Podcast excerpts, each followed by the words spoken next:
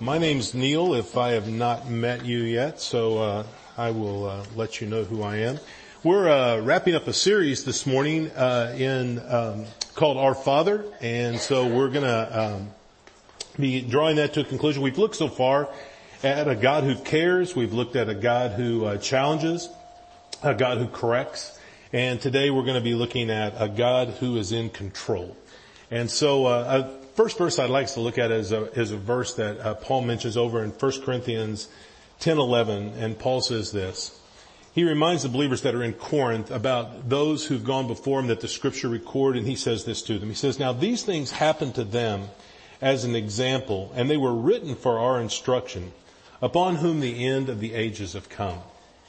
Now, I don't know about you, but you know, I, I grew up with uh, five siblings. Three of them were much older. Two of them were about my age. And um, every time the older ones would come to visit, or every time I would go to visit them, one of the things that was true was I was always picking up something new. I would pick up some new phrase, much to the chagrin of my uh, mom, a lot of times, or I would pick up, you know, uh, a new habit, or I'd pick up a new idea, or or I would pick up something, uh, oftentimes by what they said, but more often than not, not by what they said, but by just watching them and just learning from their example. I began to pick up some things. Now, as we wrap up today on this series, you know, what we want to look at is a God who's in control. And one of the things that God has done is God realizes, just like any good father, that one of the best ways we learn is by example. And so what he's done is he has given us things in scripture where we can look at circumstances of people's lives. We can look at choices they make. We can look at uh, things they go through and we can learn from their example. And we can really have our lives changed as a result. So when you tend to think of life, what it looks like when God's in control, what do you, what do you tend to think of? I want you to think about that for a minute. When you think about God being in control, like if I say to you, you know, hey, how's the week going? You say, oh man, yeah, great. God was really in control. Usually what we mean by that is something like this. I got the job. Then I got the raise. Yeah. And everybody at work likes me. It's all going great. Yeah. Or I got a date. I got a second date. Her parents like me. You know, I mean, then, you know, that's just huge. We, we begin to think things, or you know, I went to the doctor. He said, hey, everything was contained. I don't think we need to do anything else. I think you're good.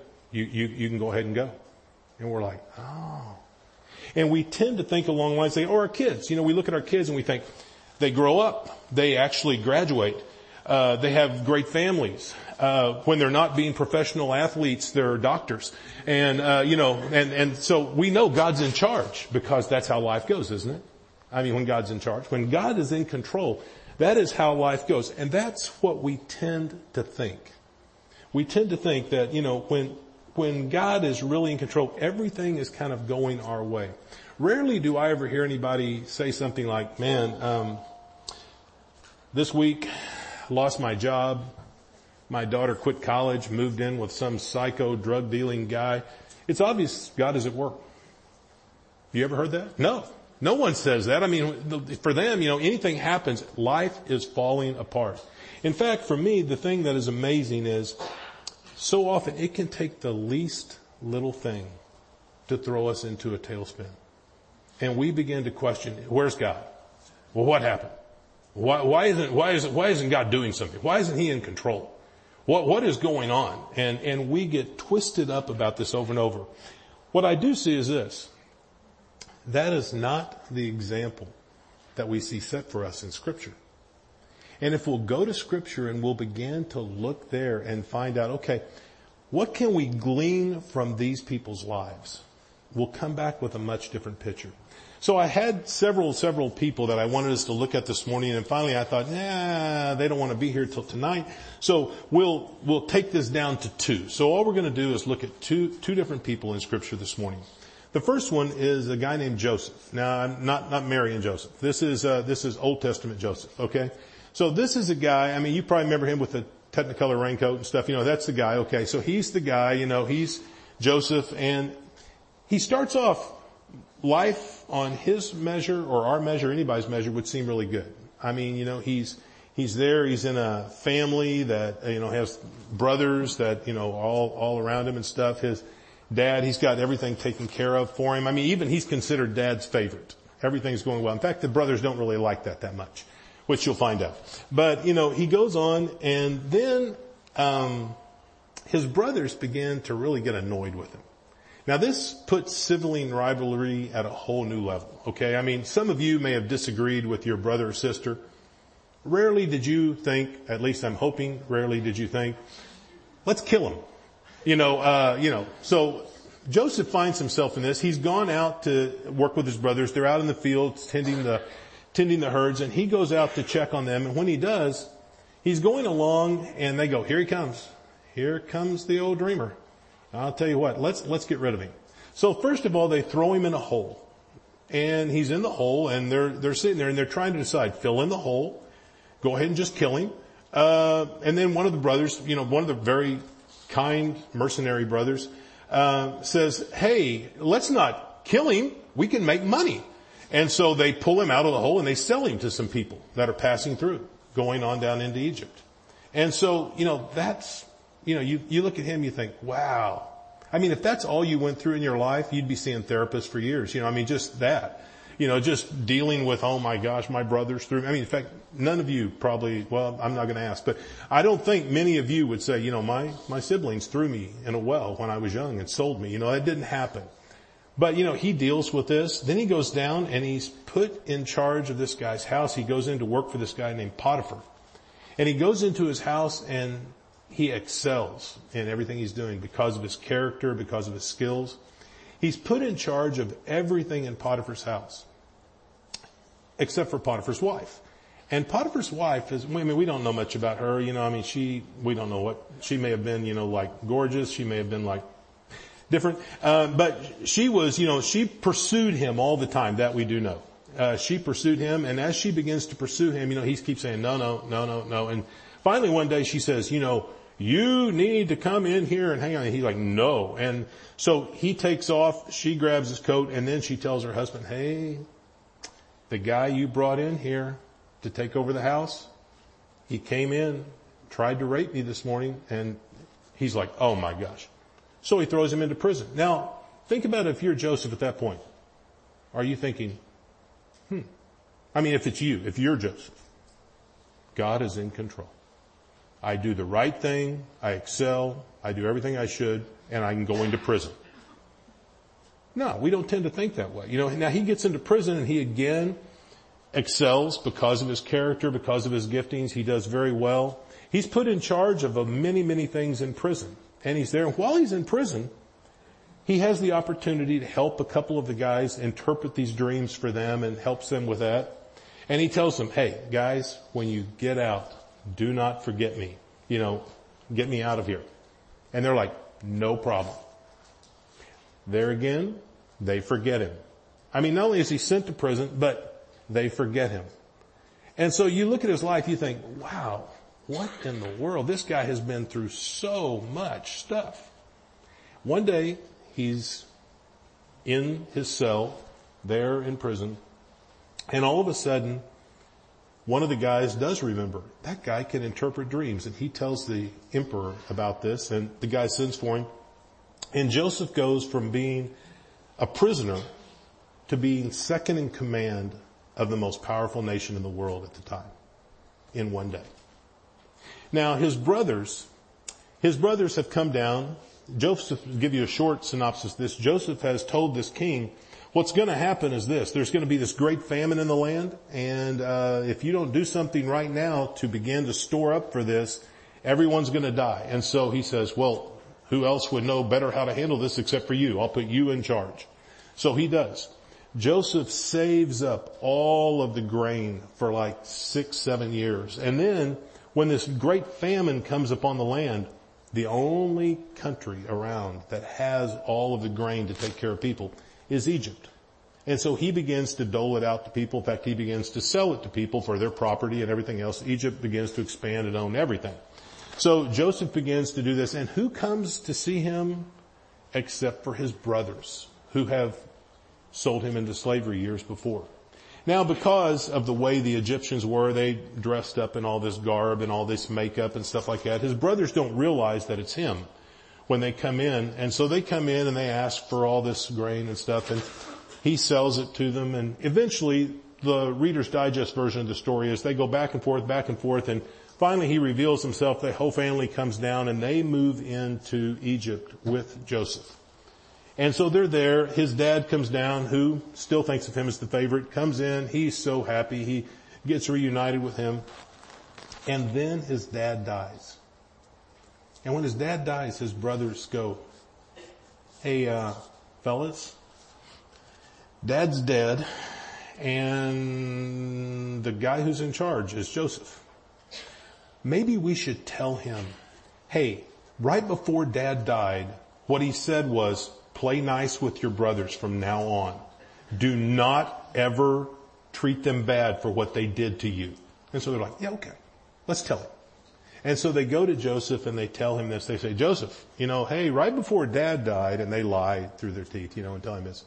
And Joseph looks at him and he just kind of smiles. And then he says this in um, Genesis 50. He says, do not be afraid, afraid, for am I in God's place? As for you, you meant evil against me, but God meant it for good in order to bring about this present result, to preserve many people alive. Joseph's thought in looking at his life, God's in control. When he was in the pit, God was in control. When he was in the prison, God was in control. When he was in, you know, the, the palace, God was in control. God was in control in each one of those situations. He didn't see them as different. He didn't see them as like, over here God's really reigning, but over here I'm on my own. But he saw it as God is in control. Another one, another example in scripture would be Paul.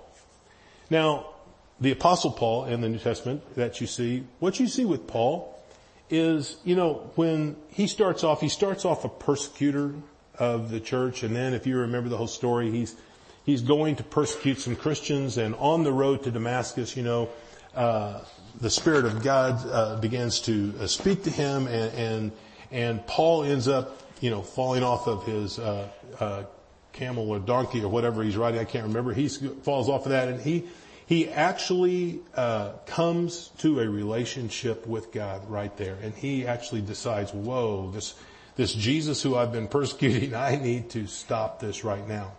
Now, if you look at Paul's life in the years immediately following that, I mean, it's looking pretty good. I mean, Paul's welcomed in to the community. Uh, if you go up, there's others that really come in, come alongside him, begin to encourage him. He has, if you look at his life overall, he has all of these friends. He has all of these people that he's built into. He's really got a rich life. But he also had hardship. In fact, when he's talking to the believers at Corinth, he says this, Five times I received from the Jews 39 lashes. Now the reason they gave 39 lashes was 40 lashes if they gave them, it killed many people. And if you ever made a mistake and you gave someone 41 lashes, then you were put in their spot and you got beaten because, you know, you didn't want to take a chance of killing someone. So they only gave 39 just in case they miscalculated and were supposed to give 40. So he says, you know, five times I received from the Jews 39 lashes. Three times I was beaten with rods. Once I was stoned. Three times I was shipwrecked. A night and a day I've spent in the deep. I have been on frequent journeys in dangers from rivers, dangers from robbers, dangers from my countrymen, dangers from the Gentiles, dangers in the city, dangers in the wilderness, dangers on the sea, dangers from false brethren. I have been in labor and hardship through many sleepless nights in hunger and thirst, often without food, in cold and exposure, apart from such external things, there is the daily pressure on me of concern for all the churches. Now you think about that list for a minute.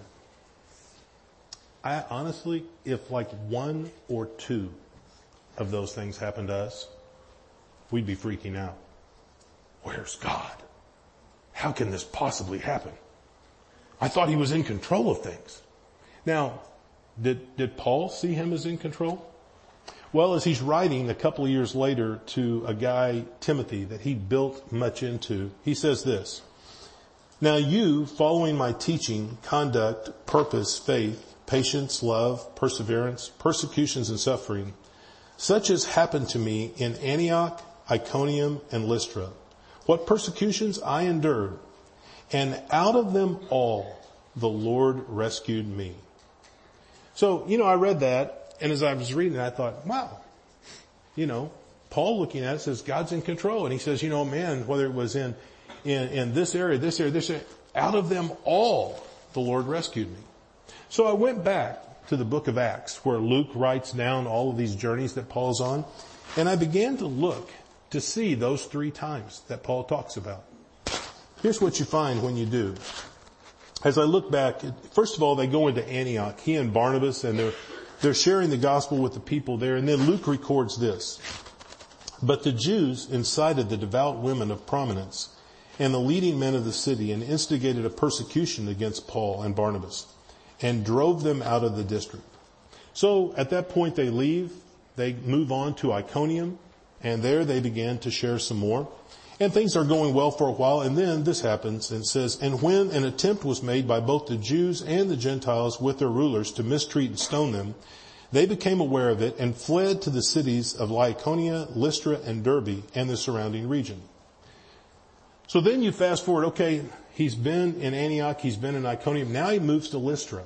And he's in Lystra, and at that point, Paul and Barnabas are there, and there's a guy who, who's lame, and Paul uh, and them uh, uh, speak to him, and he's healed. And as they do, all this crowd begins to go, oh my gosh, these guys are amazing. And Paul's going, no, no, no, no, it's not us. It's not us. And about that time, this is what Luke records. He says, but Jews came from Antioch and Iconium, and having won over the crowds, they stoned Paul. They stoned Paul and dragged him out of the city, supposing him to be dead. Now I read that and I thought, now wait a minute. Wait, wait, wait, wait, wait, wait, wait, wait. Paul just said, out of them all the Lord delivered me. That's true. What tends to happen as we walk with God is this. Two out of three times, God delivers us from something. One third of the time, God delivers us through something. But in every one of those times, God is in control. See, we tend to think God is only in control when He's delivered us from something. No, God's in control when He's delivering us through something, just as much. God is in control. Now in the midst of our hardships and trials that we face, you know, our tendency, you know, is to feel God is either not in control or to feel like if He is in control, He's somehow forgotten us. He just, he just forgot about me. Paul's position is when life seems out of control, God isn't. When life seems out of control, God isn't. He, he trusts God just as much when everything seems to be falling apart as he does when everything is going well. In fact, if you ask people who have gone through some really, really hard things in their life, um, when was it that it was like the worst moment for you? When, when was it that it seemed like, you know, the darkest time, the most hopeless? Most every one of them will say, you know, when the news came and it just seemed overwhelming. It seemed like the world was out of control. It just, nothing, um, nothing to do, didn't know what to do with that. And if you ask those same people, when was the time when, um, for you, God seemed the most in control, when He spoke to you in ways that really assured your heart? They'll say, oh, same time. You're like, hmm? Same time? Yeah. Same time. You know, it, when things seem the most hopeless, boy, that's when, you know, they're, they're really wondering, what in the world? But at the same time, that was when God became the most real in their life, when He really began to make an impact. Now, this wasn't only true in biblical times. This wasn't only true during the times the scriptures were being written. This was true later on. In fact, in, in like 1940, there was this lady that was living. Her name was Corrie ten Boom. And she worked with her father. She was a watchmaker. Now Hitler was moving through Europe at this time. Um, having a genocide of, of Jews and, and trying to take over country after country and this. And so the ten Boom family, what they did, they hid this whole bunch of, of different families of Jews. In fact, they saved approximately over four years about 800 uh, Jewish people that were were being uh, sent to this Holocaust. They they hid them. If you ever have a chance, you ought to read a book about it called The Hiding Place. It's a great book. I'll tell you about this, but they hid them. One day, one of their neighbors turns them in. They find out they're hiding Jews, and so they turn them in, and the Gestapo comes and they haul them off. And Corrie and her father, who was very much older at the time, he was in his 80s at the time, and her sister are all taken in and thrown into a Nazi prison camp. And if you began to read about their life, you began to find out, well, I mean, they suffered all kinds of things, all kinds of things. Uh, disease, abuse, lice, freezing cold, malnutrition, uh, thing after thing after thing. Her father died shortly thereafter. Her sister died. If you were to ask Corrie, hey, Corrie, is God in control in this? I mean, for us looking at that, we're like, are you, are, what in the world? How could, how could that be?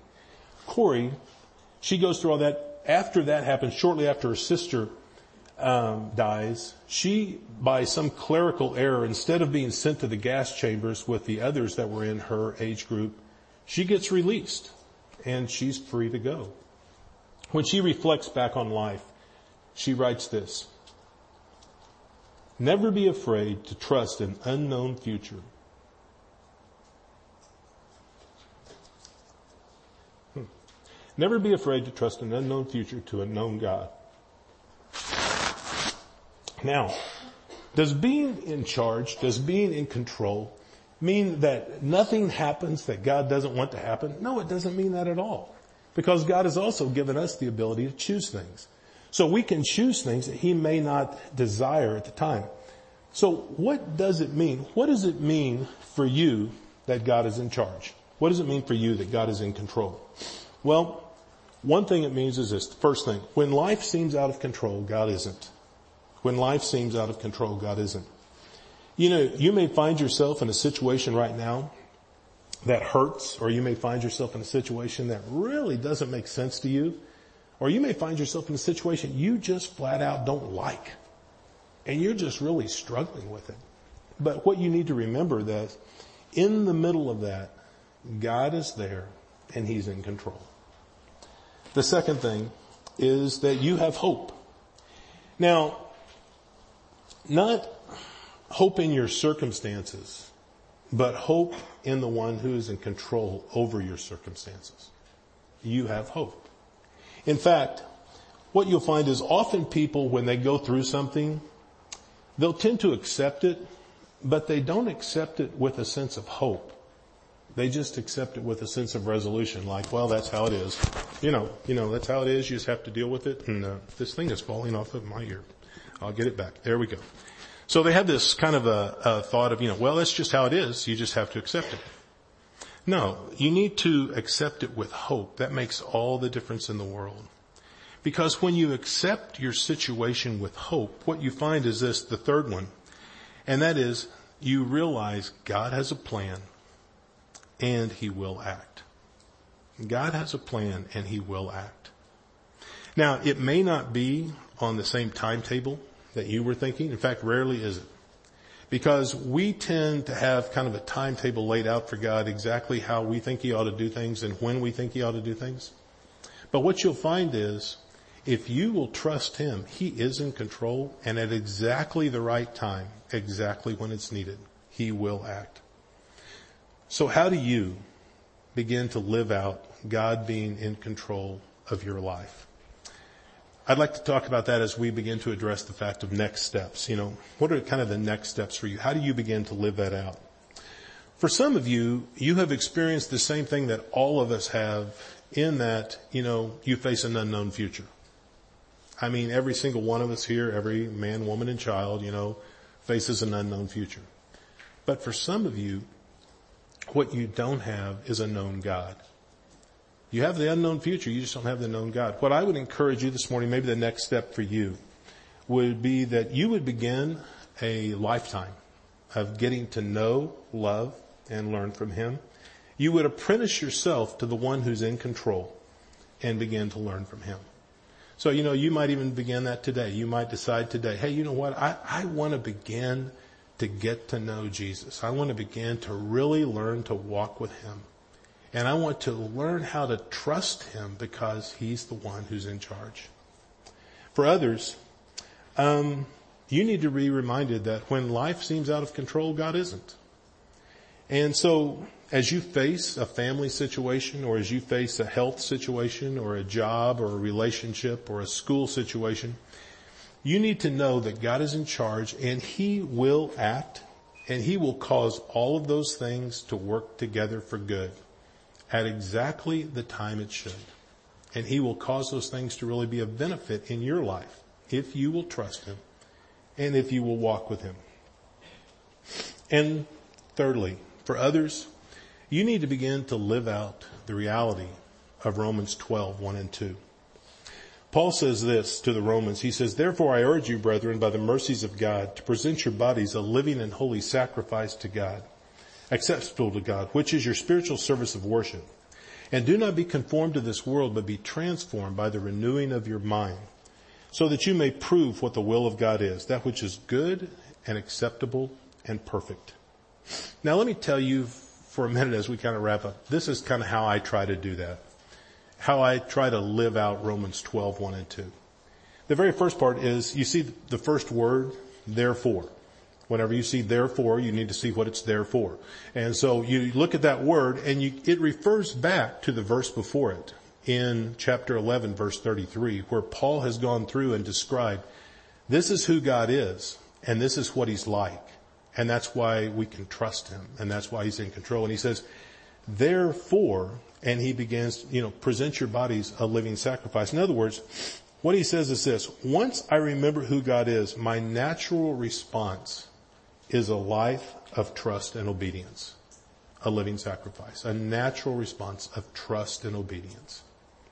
Secondly, one of the things I see from this verse is that it's not enough to just change outwardly. I need to be changed from the inside out. I need to really cooperate with God and work with Him on seeing myself and seeing others and seeing the world in the same way He does. In looking at it from the, the, His perspective. And lastly, I realize that I need, as I realize this and as I live it out, then what happens is I show myself that, hey, you know what? God's will is good and it's acceptable and it's perfect. The word perfect, it's a word, it means complete. Good means it's good no matter what the circumstances are. It's good. It's good. It's acceptable. It's something you delight in and it's complete.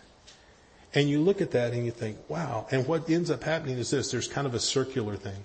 The more you realize that God's will is good and acceptable and perfect, the more you want to learn from Him and obey Him and yield to Him, and the more you learn from Him and obey Him and yield to Him, the more you realize it's good and acceptable and perfect, and it just keeps going around and around and around, and you begin to grow in your relationship with Him. You begin, as Paul says, to be transformed. And that's what we want. Now, for you, I don't know. For me, I need reminders. You know, um, so for me, I, I walk around every day, you know, like I'm walking around campus, I'm, you know, walking around wherever, you know, usually around campus. But I, I'm there and as I'm going around, there's all sorts of things that are vying for my attention. And so what I try to figure out, how can I turn those everyday things that vie for my attention into reminders of the very thing I need to remember? God is in control.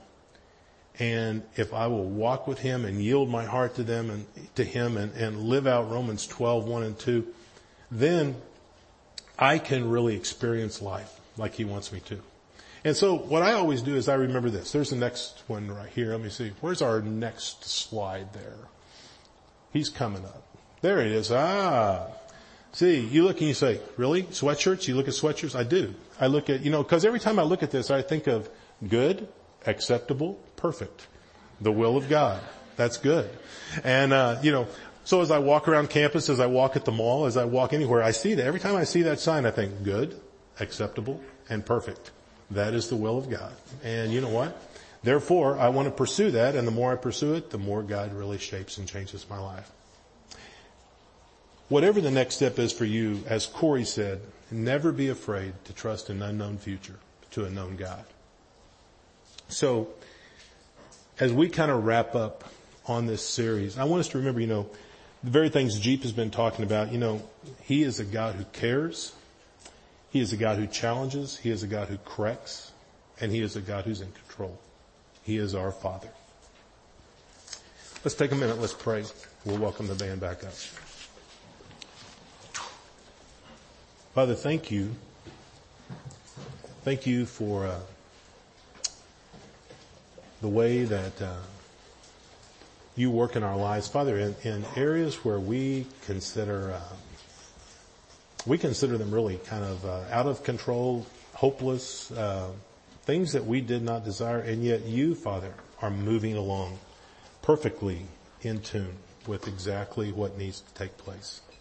And Father, help us to see that. Help us not to depend on circumstances.